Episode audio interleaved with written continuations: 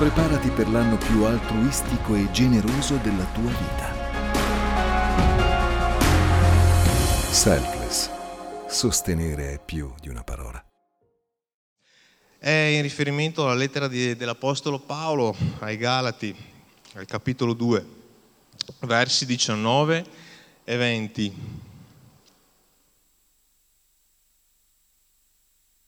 Galati due, diciannove e venti. E Paolo scrive: quanto a me, per mezzo della legge, sono morto alla legge, affinché io viva per Dio. Sono stato crocifisso con Cristo. Non sono più io che vivo, e questo l'abbiamo sentito innumerevoli volte, non sono più io che vivo, ma Cristo vive in me. La vita che vivo ora nella carne, nel proprio corpo, la vivo nella fede nel Figlio di Dio, il quale mi ha amato e ha dato se stesso per me, per noi. È buono fare un po' il punto della situazione,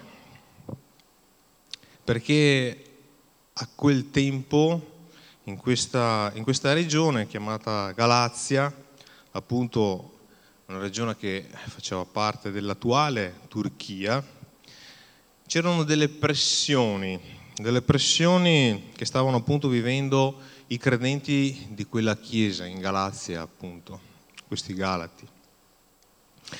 E come mai stavano vivendo pressioni questi, questi credenti, questi cristiani come noi? Perché c'erano le sfide anche là, però erano sfide un po' particolari.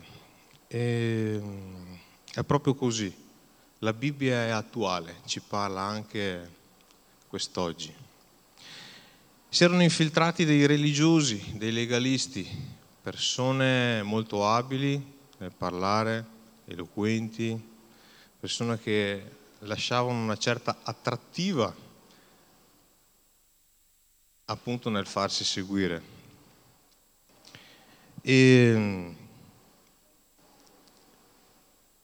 e per capire meglio andiamo un po' avanti nel capitolo tre, sempre nella lettera di Galati. Galati tre, dal verso uno al verso cinque. Ora qua l'Apostolo Paolo ci va, giù, ci va giù un po' pesante, però sappiamo che stava dicendo la verità. O Galati, insensati, chi vi ha amaliati, chi vi ha sedotti? Voi davanti ai cui occhi Gesù Cristo è stato rappresentato crocifisso. Questo soltanto desidero sapere, ribadisco, questo soltanto. Questo soltanto desidero sapere da voi, avete ricevuto lo Spirito per mezzo delle opere della legge o mediante la predicazione della fede? Siete così insensati? Dopo aver cominciato con lo Spirito, volete ora raggiungere la perfezione con la carne, con la propria mente, con la propria intelligenza, con le proprie opere? Avete sofferto tante cose in vano? Se veramente sono state in vano queste sofferenze.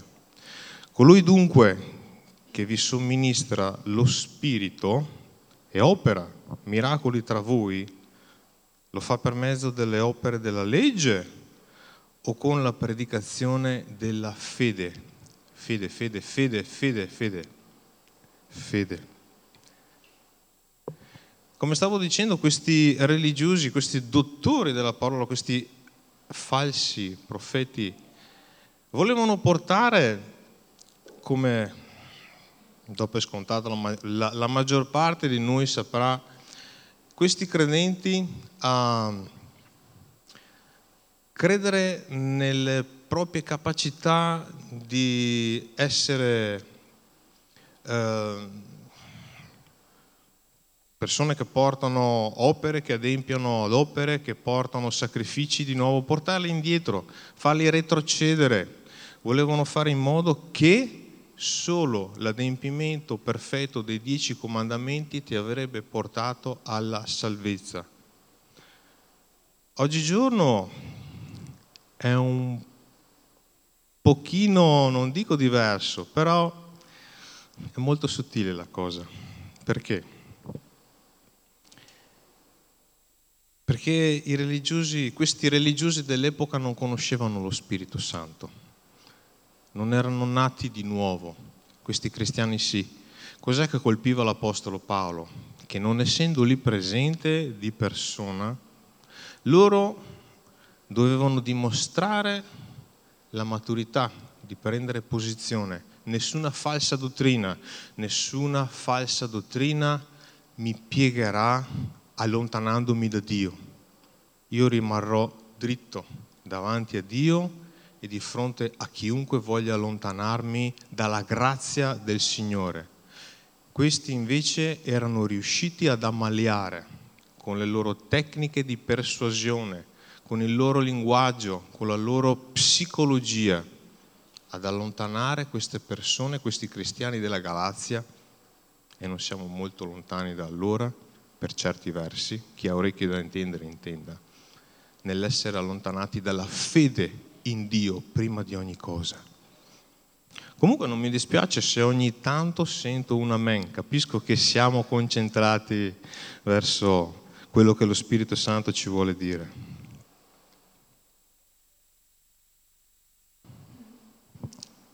Un altro passettino avanti, Galati quattro. Versi sedici e diciassette, Galati quattro, sedici e diciassette. Sono dunque diventato, sempre ovviamente l'Apostolo Paolo che parla, sono dunque diventato vostro nemico dicendovi la verità. Costoro, questi falsi profeti, sono zelanti per voi, lasciatemi passare il tono, ma non per fini onesti.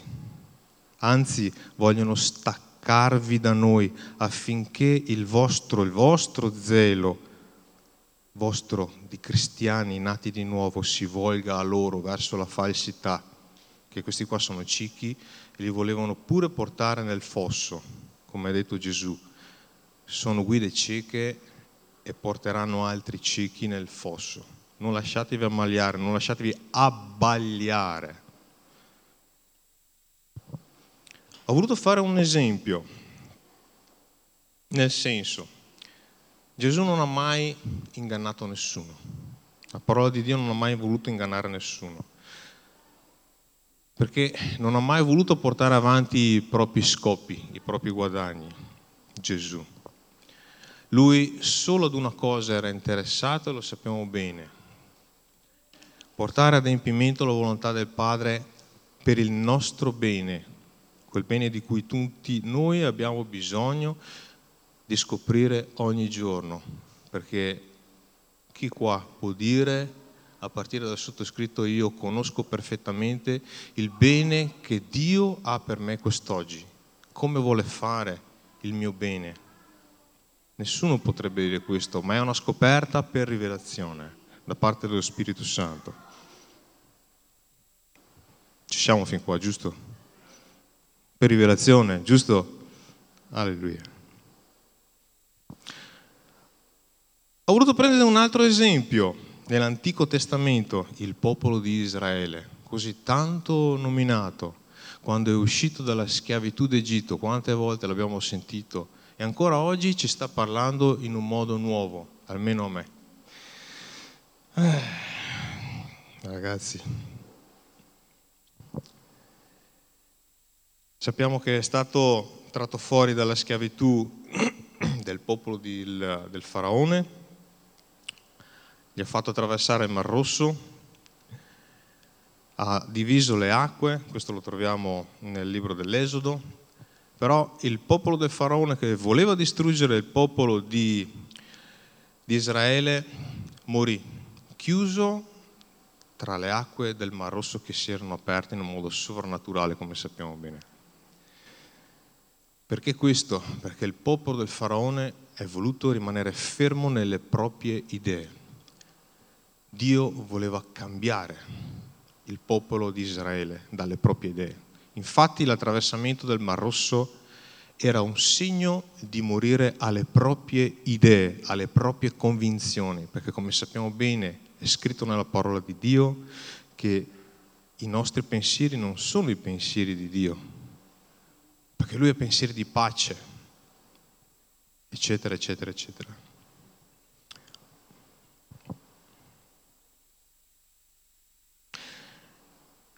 Mi sono fatto questa domanda: perché, Signore, tirare fuori il popolo di Israele, fargli attraversare il Mar Rosso senza contare tutte le piaghe che ha dovuto vivere ehm, il popolo d'Egitto, e una volta tirato fuori eh, il popolo di Israele da quella che era la schiavitù d'Egitto, eh, far morire il popolo nemico d'Egitto, per poi trovarsi nel bel mezzo del deserto? Perché? Cioè, Signore, mi tiri fuori dalla schiavitù e mi porti nel deserto? Eh, ma che senso ha?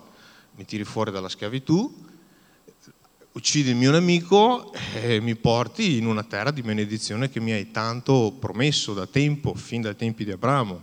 Questo è il libro di Genesi. Sicuramente ne abbiamo sentito parlare. Come qualcuno saprà, ma lo voglio ribadire, per vedere quello che c'è nel nostro cuore. Cosa c'è realmente nel nostro cuore? Che cosa emerge? Dopo che il Signore ti ha tratto fuori da uno stato di schiavitù, distrugge tutte quelle, eh, tra virgolette, piaghe che volevano distruggere te, che volevano distruggere noi, che volevano distruggere me, ognuno di noi può testimoniare. Ma poi che cosa c'è realmente nel nostro cuore? Perché il progetto di Dio non è ancora finito, non finisce lì, non è che perché uno è guarito e liberato, basta, fine, punto. No, lì c'è da fare un lavoro dentro nel proprio cuore, perché ci sono dei falsi pensieri annidati dentro ognuno di noi. E questo mi ha fatto veramente dire, ma qua sta il punto, perché il fatto che conosciamo la parola di Dio, il fatto che conosciamo Dio, il fatto che conosciamo lo Spirito Santo e che Lui conosca noi, non dà per scontato che il nostro cuore sia completamente purificato, la nostra mente sia completamente libera, giusto? Oppure conoscendo la parola di Dio sono perfetto? No, giusto?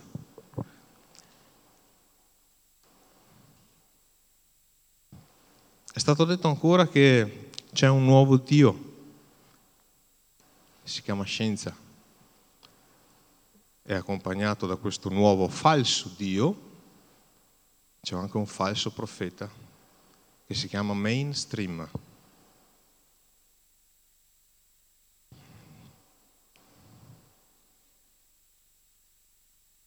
Il Signore ci ha portato fuori dalla situazione in cui ci trovavamo, ma il Signore ci vuole portare fuori anche da questa situazione in cui ci troviamo, attuale. E ognuno sa di cosa sto parlando.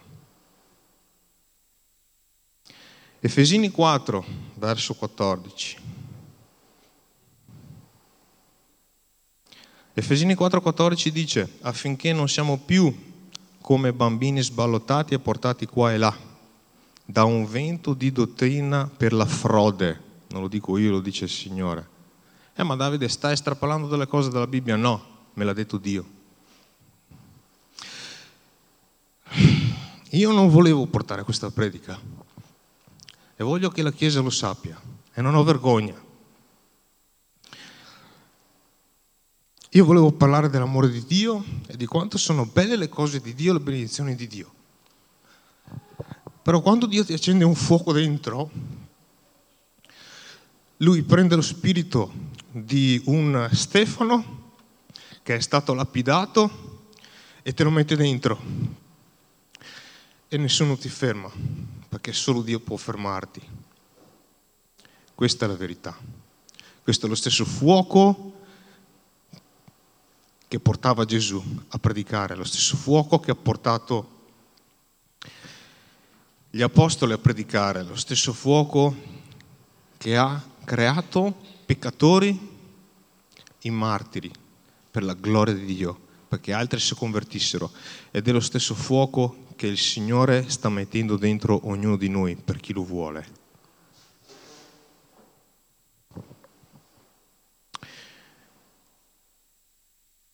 Voglio far parlare anche la Bibbia, non voglio parlare solo io. Giosuè, libro di Giosuè, andiamo e ritorniamo per un momento al Vecchio Testamento.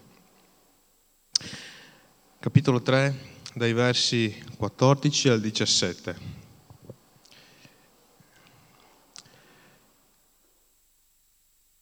Il popolo di Israele, che uscì dalla schiavitù d'Egitto, nonostante i quaranta anni, morì nel deserto.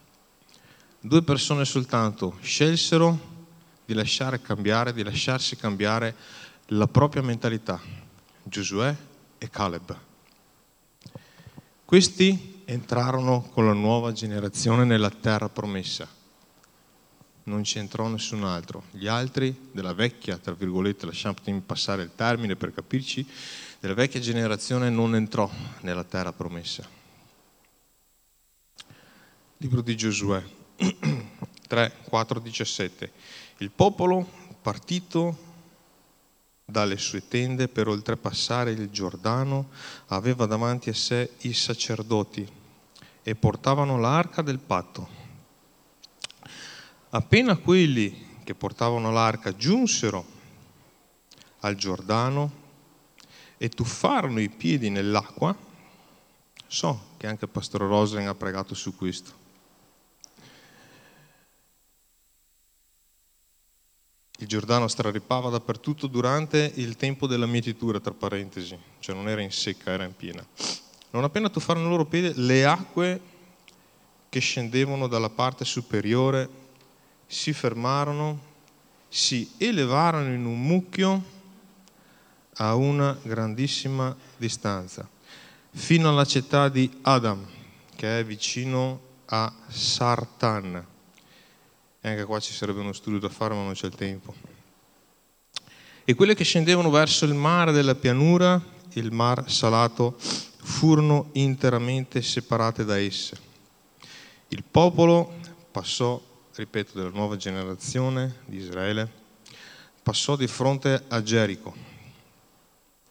I sacerdoti che portarono l'arca del patto del Signore stettero fermi sull'asciutto, in mezzo al Giordano, mentre tutto Israele passava all'asciutto, finché tutta la nazione ebbe finito di oltrepassare il Giordano. Ora, la domanda è questa: chi rappresenta i sacerdoti? In questo caso, la Chiesa. Qual è il popolo di Israele della nuova generazione che oltrepassa? Tutti coloro che il Signore ci sta chiamando ad evangelizzare. Noi teniamo lì fermo il passo, perché il Signore sta chiamando operai nella sua messe. E capiamo bene che quando noi teniamo il passo fermo nel Giordano, il Giordano si divide in modo sovrannaturale e le persone oltrepassano per entrare nella terra promessa, che è figura della salvezza, che è figura di entrare nella salvezza per mezzo dell'Evangelo. La pensate come me oppure no? No, giusto da sapere.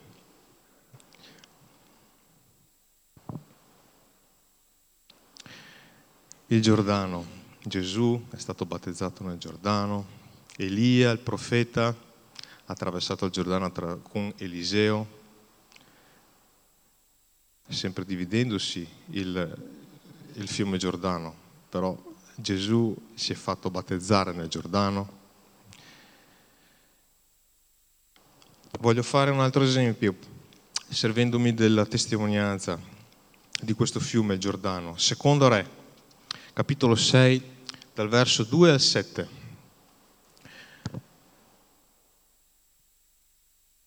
Lasciaci andare.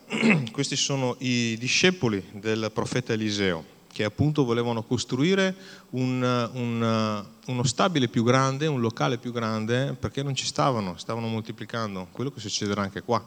Amen. E dicevano, eh, lasciaci andare fino al Giordano, guarda caso. Ciascuno di noi prenderà là una trave e ci costruiremo un locale dove possiamo riunirci. Eliseo rispose, andate. Uno di loro disse, ti prego, vieni anche tu con i tuoi servi. Rispose, verrò.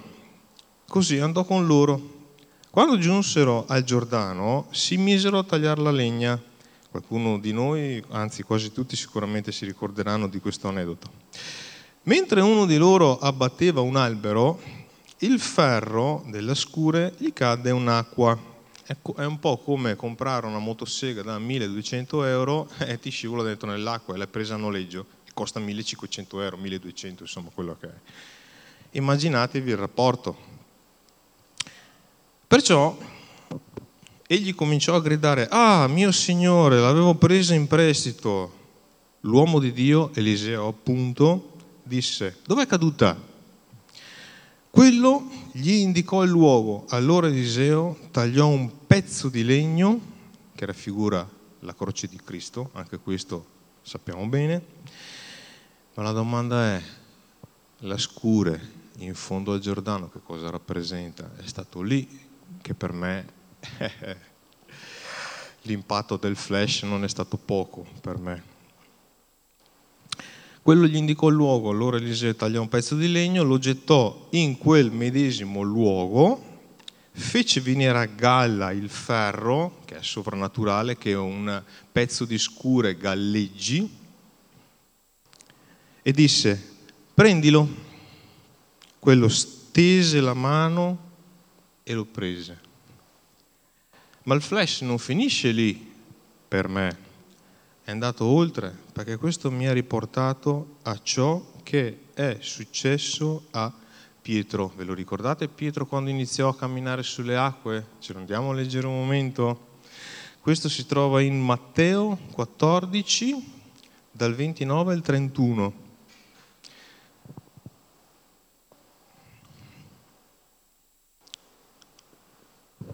Arriva Gesù, in mezzo alla tempesta, Pietro, Gesù si fa riconoscere, tutti quanti pensavano che fosse un fantasma, arriviamo eh, subito al punto per questioni di tempo,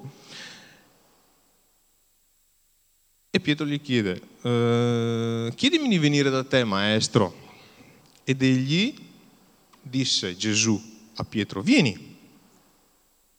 E Pietro, sceso dalla barca, camminò sull'acqua come Gesù, e andò verso Gesù, fin qua tutto a posto, niente di male. Ma vedendo il vento forte, ebbe paura, e cominciando ad affondare, gridò, Signore salvami, e subito Gesù stese la mano. Come il discepolo del profeta Eliseo. Lo afferrò e gli disse, uomo di poca fede, no uomo senza fede, uomo di poca fede. Perché hai dubitato? Ora, io ho voluto scrivere queste parole, le voglio leggere per non travisarle. Non è sempre tempo di rimanere nel fondo del mare o di un fiume e purtroppo dubitare. Se siamo, se siamo crocifissi con Cristo, cominciamo a camminare sopra le acque con piena fiducia tramite la sua rivelazione che siamo stati crocifissi con Cristo, che avendoci tirato fuori da quelle prove che tanto chiamiamo problemi attraverso la sua mano potente, non è perché noi ce la godiamo e basta, ma è perché c'è un popolo là fuori a parlare di Cristo. Questo è, e lo voglio mettere tra virgolette, il pass che Dio vuole che noi diamo alle persone, l'Evangelo.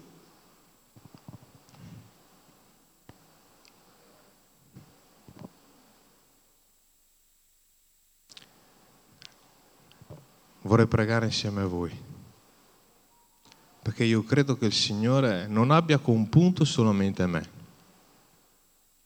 ma credo che il Signore che non accusa nessuno, che non fa i suoi scopi, ma vuole il bene di ogni persona, perché se è scritto ed è scritto che è sua volontà che nessuno perisca, che nessuno sia allontanato da Lui, vuol dire che vuole operare dentro di noi qualcosa di potente per chi lo vuole, da trasformare. Non ho avuto il tempo di raccontare come ero io, come la pensavo io e quello che facevo io. Molti si sarebbero chiesti: ma che cosa ci stai a fare lì a predicare? È vero, hai ragione, però vedete,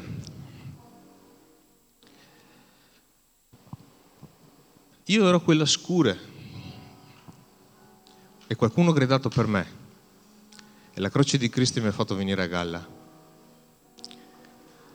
E quel qualcuno che ha gridato mi ha preso per mano. Ora io sono quella persona che grida a Gesù perché sta affondando in mezzo alla tempesta, e Gesù mi afferra e mi dice: perché hai avuto poca fede? Perché ho ascoltato tutto quello che è fuori dall'Evangelo. Da quel momento non ho più iniziato a dubitare, perché ho capito il proponimento della verità per la mia vita, ed è quello che lo Spirito Santo vuole per ognuno di noi, in modo di comprendere bene come comportarci fuori da qua, con la sua autorità, non con la nostra. I nostri talenti vanno bene per portare un'economia a questo mondo sana, Una, uno svago anche. Ci sono cristiani che riescono a studiare dei giochi anche in scatola.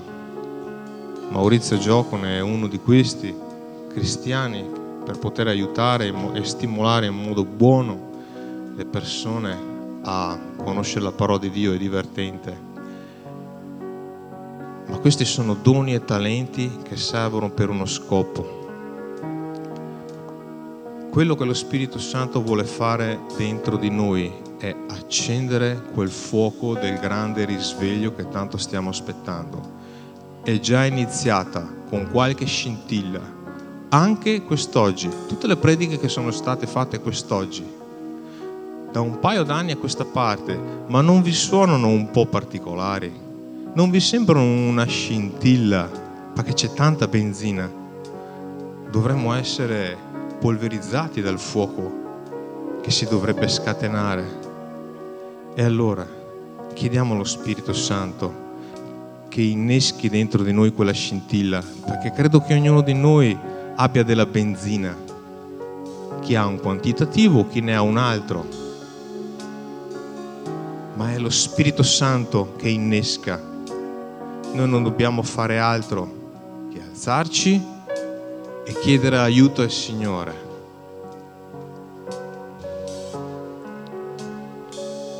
E io voglio approfittare di questi pochi minuti per ringraziare il Signore prima di ogni cosa, perché Lui è buono, Lui dà il coraggio, Lui divide per mezzo della Sua parola, che è una spada, quello che viene dallo Spirito, da quello che viene dai nostri pensieri, dalla nostra psicologia, da quello che ci hanno inculcato che non va bene, perché non abbiamo nella nostra vita incontrato solo ed esclusivamente persone scelte da Dio, unte da Dio e ripiene di Spirito Santo. Abbiamo incontrato anche dei falsi profeti. Il Signore vuole che nessuno di noi si perda. Il Signore vuole che non rimaniamo in fondo al mare e neanche in fondo al letto di un fiume. Perciò preghiamo insieme, che già su questa struttura mi sento a disagio, mi sento molto più a mio agio a scendere e parlare a quattro occhi con le persone. Però così il Signore ha voluto, dico, vabbè Signore, ubbidisco, perché so che questo può portare benedizione. So, Signore, che Tu non ti servi dei miei difetti, ma ti servi delle, delle persone come me, come noi, perché la tua perfezione sia manifestata. E quando le persone fuori che non conoscono Dio vedono la perfezione di Dio, si fanno una domanda, dicono: ma questa qua non si sa pettinare, non si sa vestire, magari puzza anche un po', però dalla sua bocca esce la verità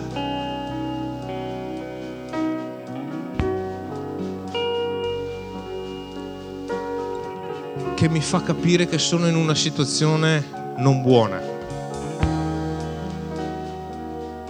E questo stimolerà le persone. Stimolerà le persone a cercare la verità e a volerne sapere di più. Noi ti ringraziamo, Padre, perché tu ci hai chiamato come operai per la tua messe.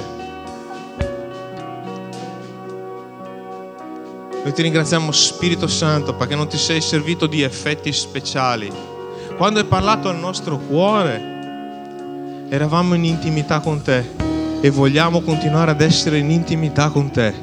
Vogliamo mettere da parte tutti gli effetti speciali che ci sono. Non ci interessa niente in questo momento, Padre Celeste. A noi interessa solo la tua parola, che tocchi il nostro cuore. Io ti voglio ringraziare, Spirito Santo, perché tu non hai finito con noi. Tu non cerchi da noi le belle parole che seducono come questi religiosi al tempo dei Galati. Tu cerchi in noi solamente quell'intimità con te, prima di ogni cosa, perché tu ci possa mostrare che cosa significa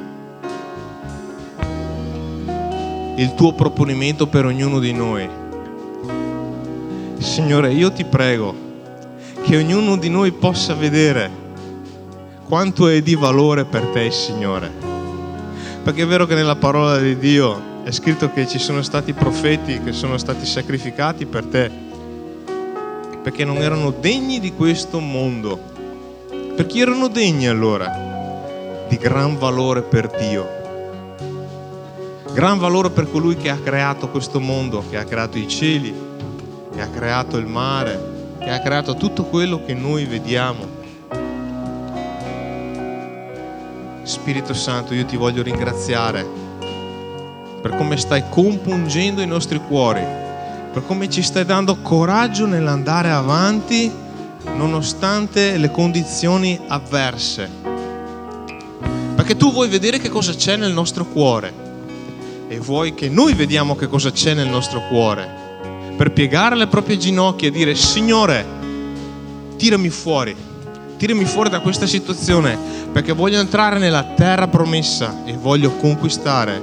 Il Signore ci tira fuori da questa situazione. Il Signore è colui che farà in modo che ognuno di noi sia riconosciuto da quelli che non hanno creduto e diranno: aveva ragione, tu, tu, tu, tu, tu, tu, te, te, avevate ragione. Che cosa posso fare adesso? Vieni che parliamo un po' del, dell'opera di Dio, come mi ha cambiato, come hai potuto resistere e non piegare il tuo cuore a questo, quello, quell'altro. Devi fare questo, devi fare quello. C'è ad ascoltare la parola di Dio prima di ogni altra cosa, e allora si potrà rimanere fermi nella tempesta e camminare nella direzione che il buon maestro Gesù vuole che noi camminiamo, sempre dietro a lui, perché se non è dietro a lui, lui si gira e ci viene incontro. Ricordiamoci che una volta sola Gesù stava superando i suoi discepoli, gli apostoli, sempre in mezzo alla tempesta, e lo credevano un fantasma, camminando sulle acque. Maestro, sono qua, aiutami, qua è tutta una tempesta, la mia mente è concentrata sulla tempesta. Ti prego, Maestro, mio Salvatore, mio Signore, stai con me. E il Signore in quel momento ci rivelerà: non ti ho mai lasciato, il mio occhio è sempre stato puntato su di te, la mia mano è sempre stata stesa, ma ho voluto vedere cosa c'è nel tuo cuore, perché tu vedessi quanto hai bisogno di me e quante le persone hanno bisogno di piegare il proprio cuore, Perché questo è l'Evangelo, quella scintilla che ti accende dentro un fuoco che permette a persone come me di predicare a persone migliori di me. Dio continua a benedirvi. Grazie Spirito Santo, grazie Padre, nel nome di Gesù. Amen. Grazie a tutti.